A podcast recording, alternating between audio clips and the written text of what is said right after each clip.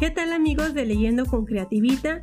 Seguimos en la lectura de nuestro libro Una vida con propósito. Y bueno, ya vamos a comenzar el propósito número 4, que es Fuiste formado para servir a Dios. Y nuestro autor inicia esta, esta carátula del propósito número 4 con una cita bíblica que es 1 Corintios 3 del 5 al 6. ¿Qué somos? Nada más que servidores por medio de los cuales ustedes llegaron a creer según lo que el Señor les asignó a cada uno. Yo sembré, Apolo regó, pero Dios ha dado el crecimiento y comenzamos nuestro día número 29 que se titula Acepta tu asignación. A ver, vamos a descubrir para qué estamos asignados. Nuestro autor nos va a compartir en el inicio de este día Efesios 2.10 que dice, porque somos hechura suya, creados en Cristo Jesús para buenas obras, las cuales Dios dispuso de antemano a fin de que las pongamos en práctica. Y Juan 17:4 dice, yo te he glorificado en la tierra y te he, llevado a cabo la obra que me encomendas. Y vamos a, a empezar nuestra lectura del día de hoy que dice, fuiste puesto en la tierra para aportar algo. No fuiste creado solo para consumir sus recursos, para comer, respirar y ocupar espacio. Dios te diseñó para que hicieras una diferencia con tu vida. Hay muchos libros que ofrecen consejo en cuanto a cómo obtener una mejor calidad de vida, que por cierto no es la razón por la que Dios te hizo. Fuiste creado para añadir vida a la tierra, no para quitársela.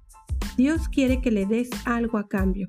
Este es el cuarto propósito de Dios para tu vida, lo que llamamos tu ministerio, entre comillas, o servicio. La Biblia nos da detalles. Número uno, creado para servir a Dios. La Biblia dice, Dios nos creó para una vida de buenas obras, las cuales ha preparado para nosotros. Esas, entre comillas, buenas obras son tu servicio. Siempre que sirves a otros de cualquier manera, verdaderamente estás sirviendo a Dios y cumpliendo uno de tus propósitos. En los dos capítulos siguientes verás cómo Dios te ha formado para este propósito. Lo que Dios le dijo a Jeremías también es válido para ti. Antes de formarte en el vientre ya te había elegido. Antes de que nacieras ya te había apartado. Fuiste puesto en este planeta para cumplir una asignación especial. Número 2. Salvado para servir a Dios. La Biblia afirma, Él es quien nos salvó y escogió para su obra santa, no porque lo mereciéramos, sino porque estaba en su plan. Dios te redimió para que hicieras su obra santa, entre comillas. Tú no eres salvo por buenas obras, sino para hacer las buenas obras. En el reino de Dios tienes un lugar, un propósito, un rol y una función a cumplir. Esto le da a tu vida un gran significado y valor. Costó la propia vida de Jesús comprar tu salvación. La Biblia nos recuerda que fuimos comprados por un precio. No servimos a Dios por miedo, por culpa o por obligación, sino con gozo y profunda gratitud por lo que ha hecho por nosotros. A Él le debemos nuestras vidas. Gracias a su salvación, nuestro pasado ha sido perdonado, nuestro presente tiene significado y nuestro futuro está asegurado. A la luz de estos beneficios increíbles, Pablo concluyó, tomando en cuenta la misericordia de Dios, ofrezcan sus vidas como sacrificio vivo dedicado a su servicio. El apóstol Juan enseñó que nuestro servicio a otros en amor muestra que verdaderamente fuimos salvados. Él dijo, nosotros sabemos que hemos pasado de la muerte a la vida porque amamos a nuestros hermanos. Si no amo a los demás ni deseo servirles y si solo estoy concentrado en mis necesidades, debería preguntarme si Cristo está realmente en mi vida. Un corazón salvado es uno que quiere servir. Otro término para el servicio de Dios mal interpretado por la mayoría de las personas es la palabra ministerio. Cuando la mayoría de las personas la escuchan, piensan en pastores, sacerdotes, clérigos profesionales, pero Dios dice que cada miembro de su familia es un ministro. En su palabra, los vocablos servidor y ministro son sinónimos, igual que servicio y ministerio. Si eres cristiano, eres un ministro y cuando estás sirviendo, estás ministrando. Cuando la suegra de Pedro enfermó y fue sanada por el Señor, instantáneamente se levantó y comenzó a servirle. Aplicando la recepción del don de la salud, esto es lo que nosotros debemos hacer. Fuimos sanados para ayudar a otros, fuimos bendecidos para hacer bendición, fuimos salvados para servir, no para sentarnos y esperar el cielo. ¿Alguna vez te has preguntado por qué Dios no nos llevó de inmediato al cielo en el momento que aceptamos su gracia? ¿Por qué nos deja en este mundo caído? Él nos puso aquí para cumplir sus propósitos. Una vez que has sido salvado, Dios intenta usarte en sus planes. Él tiene un ministerio en su iglesia y una misión en el mundo. Número 3. Llamado para servir a Dios.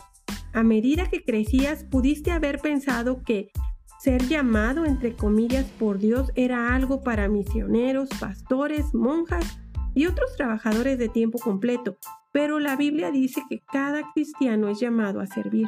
Tu llamado a la salvación incluye el llamamiento a servir. Ambos son lo mismo. Cualquiera que sea tu trabajo o carrera, estás llamado al servicio cristiano a tiempo completo.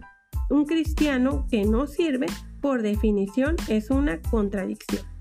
La Biblia dice, Él nos salvó y llamó a ser su pueblo, no por lo que hemos hecho según nuestro propósito.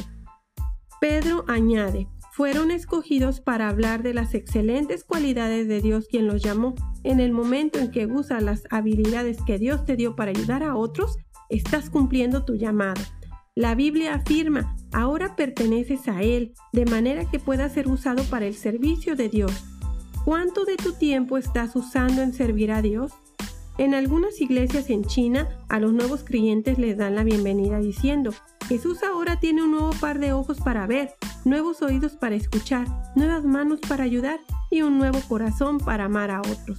Una de las razones por las que necesitas integrarte a la familia de la iglesia es para cumplir de forma práctica con tu llamado a servir a otros creyentes. Todo es importante. La escritura indica, todos ustedes juntos son el cuerpo de Cristo y cada uno de ustedes es una parte necesaria y separada de éste. Tu servicio necesita con desesperación en el cuerpo de Cristo. Fue pregunta en cualquier iglesia local. Cada uno de nosotros tenemos un papel que desempeñar. Cada papel es importante. En ningún sentido hay servicio pequeño para Dios. Tampoco hay ministerios insignificantes en la iglesia. Algunos son visibles y otros se desarrollan detrás del escenario, pero son valiosos. Los ministerios pequeños o escondidos a veces hacen una inmensa diferencia. En mi hogar, la luz más importante no es la del gran candelabro que está en el comedor, sino la de la pequeña lamparita de noche que impide que me golpee el dedo del pie cuando me levanto en la noche. No hay correlación entre tamaño e importancia. En asuntos del ministerio todos dependemos unos de otros. ¿Qué pasa cuando una parte del cuerpo falla? Te enfermas. El resto de tu cuerpo sufre. Imagínate si tu hígado decidiera comenzar a vivir por sí mismo. Estoy cansado, no quiero servir más a este cuerpo. Quiero un año de descanso, que solo se alimente. Tengo que hacer lo mejor para mí. Deja que tome otro mi lugar. ¿Qué podría pasar? tu cuerpo podría morir. Hoy miles de iglesias locales están muriendo porque los cristianos se rehusan a servir. Se sientan como espectadores mientras el cuerpo sufre. Número 4. Se te manda servir a Dios. Jesús fue inerrable. Tu actitud debe ser igual a la mía porque yo, el Mesías, no vine a ser servido, sino a servir y dar mi vida. Para los cristianos el servicio no es opcional, sino algo que deben estar arraigado en nuestros horarios si escatimamos el tiempo. Es el corazón de la vida cristiana. Jesús vino a servir y a dar. Y esos dos verbos también pueden definir tu vida en la tierra, servir y dar. En resumen, son el cuarto propósito de Dios para tu vida. La Madre Teresa dijo una vez, vivir en santidad es hacer la obra de Dios con una sonrisa. Jesús enseñó que la madurez espiritual nunca es un fin en sí mismo. La madurez es para ministrar. Maduramos para, para dar. No es suficiente seguir aprendiendo más y más. Debemos poner en acción lo que conocemos y poner en práctica lo que proclamamos creer. Impresión sin expresión causa depresión. El estudio sin servicio conlleva un estancamiento espiritual. La antigua comparación entre el mar de Galilea y el mar muerto es aún cierta. Galilea es un lago lleno de vida que recibe agua pero también da. En contraste, nada vive en el mar muerto porque no tiene salida de agua, está estancado. Lo último que muchos creyentes necesitan es otro estudio bíblico más. Ya saben más de lo que ponen en práctica. Lo que necesitan son experiencias sirviendo en lo que puedan ejercitar sus músculos espirituales. El servicio es lo opuesto a nuestra inclinación natural. La mayoría del tiempo nos interesamos más en que nos sirvan que en servir. Decimos, estoy buscando una iglesia que supla mis necesidades y me sea de bendición, en vez de decir, busco un lugar para servir y ser bendición. Esperamos que otros nos sirvan, no al contrario, pero en cuanto maduramos en Cristo, el foco de nuestras vidas debe cambiar cada vez más para servir y vivir sirviendo. El seguidor maduro de Jesús se para y pregunta, ¿quién va a suplir mis necesidades? Y vuelve a preguntar, ¿qué necesidades puedo satisfacer? ¿Te has hecho esta pregunta? ¿Cómo prepararse para la eternidad? Al final de tu vida en la tierra te presentarás delante de Dios y Él evaluará cuán bien le serviste a otros con tu vida. La Biblia afirma, cada uno de nosotros tendrá que dar cuenta personalmente a Dios. Medita en las implicaciones de esto. Un día Dios comparará cuánto tiempo y energía gastamos en nosotros mismos comparado con lo que invertimos en servir a otros. A esta altura todas nuestras excusas egocéntricas sonarán vacías. Estaba ocupado o tenía propias metas o estaba eh, preocupado con el trabajo o con la diversión o preparándome para la jubilación. Todas estas excusas Dios responderá, lo siento, respuesta equivocada. Yo te hice, te salvé, te llamé, te mandé a vivir una vida de servicio. ¿Qué parte no entendiste? La Biblia advierte a los no creyentes, Él derramará su furia y su ira en aquellos que viven para sí mismos. Pero para los cristianos esto significará una pérdida de recompensas eternas. Solo estamos completamente vivos cuando ayudamos a otros. Jesús dijo, si insistes en salvar tu vida, la perderás. Solo aquellos que dan sus vidas por mi causa y por la causa de las buenas nuevas siempre conocerán lo que esto significa en la vida realmente. Esta verdad es tan importante que se repite cinco veces en los evangelios. Si no estás sirviendo, solo estás existiendo, porque la vida se creó para ministrar. Dios quiere que aprendas a amar y servir a otros con abnegación. Servicio y significado. Vas a dar tu vida por algo. ¿Será por una carrera profesional? ¿Por un deporte? ¿Un entrenamiento? ¿Fama o riquezas? Nada de eso tiene importancia duradera. El servicio es el camino a la significación real. Es a través del ministerio que descubrimos el significado de nuestras vidas. La Biblia afirma, cada uno de nosotros encuentra su función y significado como parte del cuerpo. Es en el servicio unido a la familia de Dios que nuestras vidas cobran relevancia eterna. Pablo dice, quiero que pienses en cómo todo esto te hace más significativo, no menos, porque tú eres una parte. Dios quiere usarte para marcar una diferencia en su mundo. Él quiere trabajar a través de ti. No importa la duración de tu vida, sino la dominación de la misma. No cuánto tiempo viviste, sino cómo lo hiciste. Si no estás involucrado en ningún servicio o ministerio, ¿qué excusas has dado o has estado usando? Abraham era viejo, Jacob inseguro, Leas inatractivo, José fue abusado, Moisés tartamudeaba, Gedeón era pobre, Sansón codependiente, Raab un inmoral, David tuvo un amante y todo tipo de problemas familiares.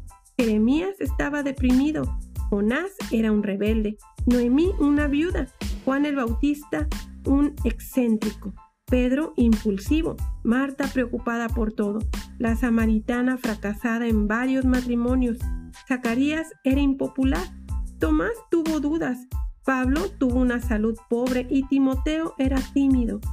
Esta es efectivamente una variedad de individuos que no se adaptan muy bien al ambiente, pero Dios los usó a cada uno de ellos para su servicio. También te usará a ti si dejas de dar excusas.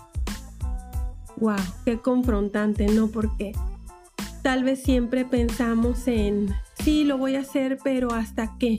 Bueno, me voy a preparar por... Y Dios, así como eres, así te acepta. Y con eso puede hacer grandes cosas porque recuerdo ahorita una cita bíblica que dice que su poder se perfecciona en nuestra debilidad. Quiere decir que entre más tal vez nos podamos apreciar como, híjole, yo de este pie cojeo o esto no es para mí, ahí es donde se puede manifestar el poder de Dios porque sólo así realmente la gloria completa será para Él. Bueno, vamos a terminar con nuestro eh, día 29, que es ahora pensando en mi propósito, el punto de reflexión, el servicio no es opcional. Versículo para recordar, Efesios 2.10, porque somos hechura suya, creados en Cristo Jesús para buenas obras, las cuales Dios dispuso de antemano a fin de que las pongamos en práctica. Y la pregunta para considerar es, ¿qué es lo que me impide aceptar el llamado de Dios para servirle? Uy, esta es una pregunta que creo que nos la podemos llevar para estarla reflexionando, para estar meditando en eso, qué es lo que nosotros mismos nos hemos puesto como bloqueos, como impedimentos para poder servir. Nosotros ahora que estamos terminando de leer este propósito, pues vemos que es el servicio, en donde vamos a ejercitar nuestros dones, nuestros talentos, esas habilidades, esas destrezas que Dios ya puso en nuestras vidas. Bueno, pues hasta aquí hemos terminado el día 29, nos vamos a ir preparando para el día 30, que es formado para servir a Dios. Vamos a, a ver qué nos comparte nuestro autor en este próximo día 30 ya comenzando este día, entonces estaremos hablando de que nos quedarán 10 días y una cuenta regresiva para terminar este libro de una vida con propósito. Por mi parte es todo, me despido, no sin antes recordarles nuestras redes sociales, Facebook Leyendo con Creativita y YouTube Leyendo con Creativita. Ahí les esperamos. Hasta pronto.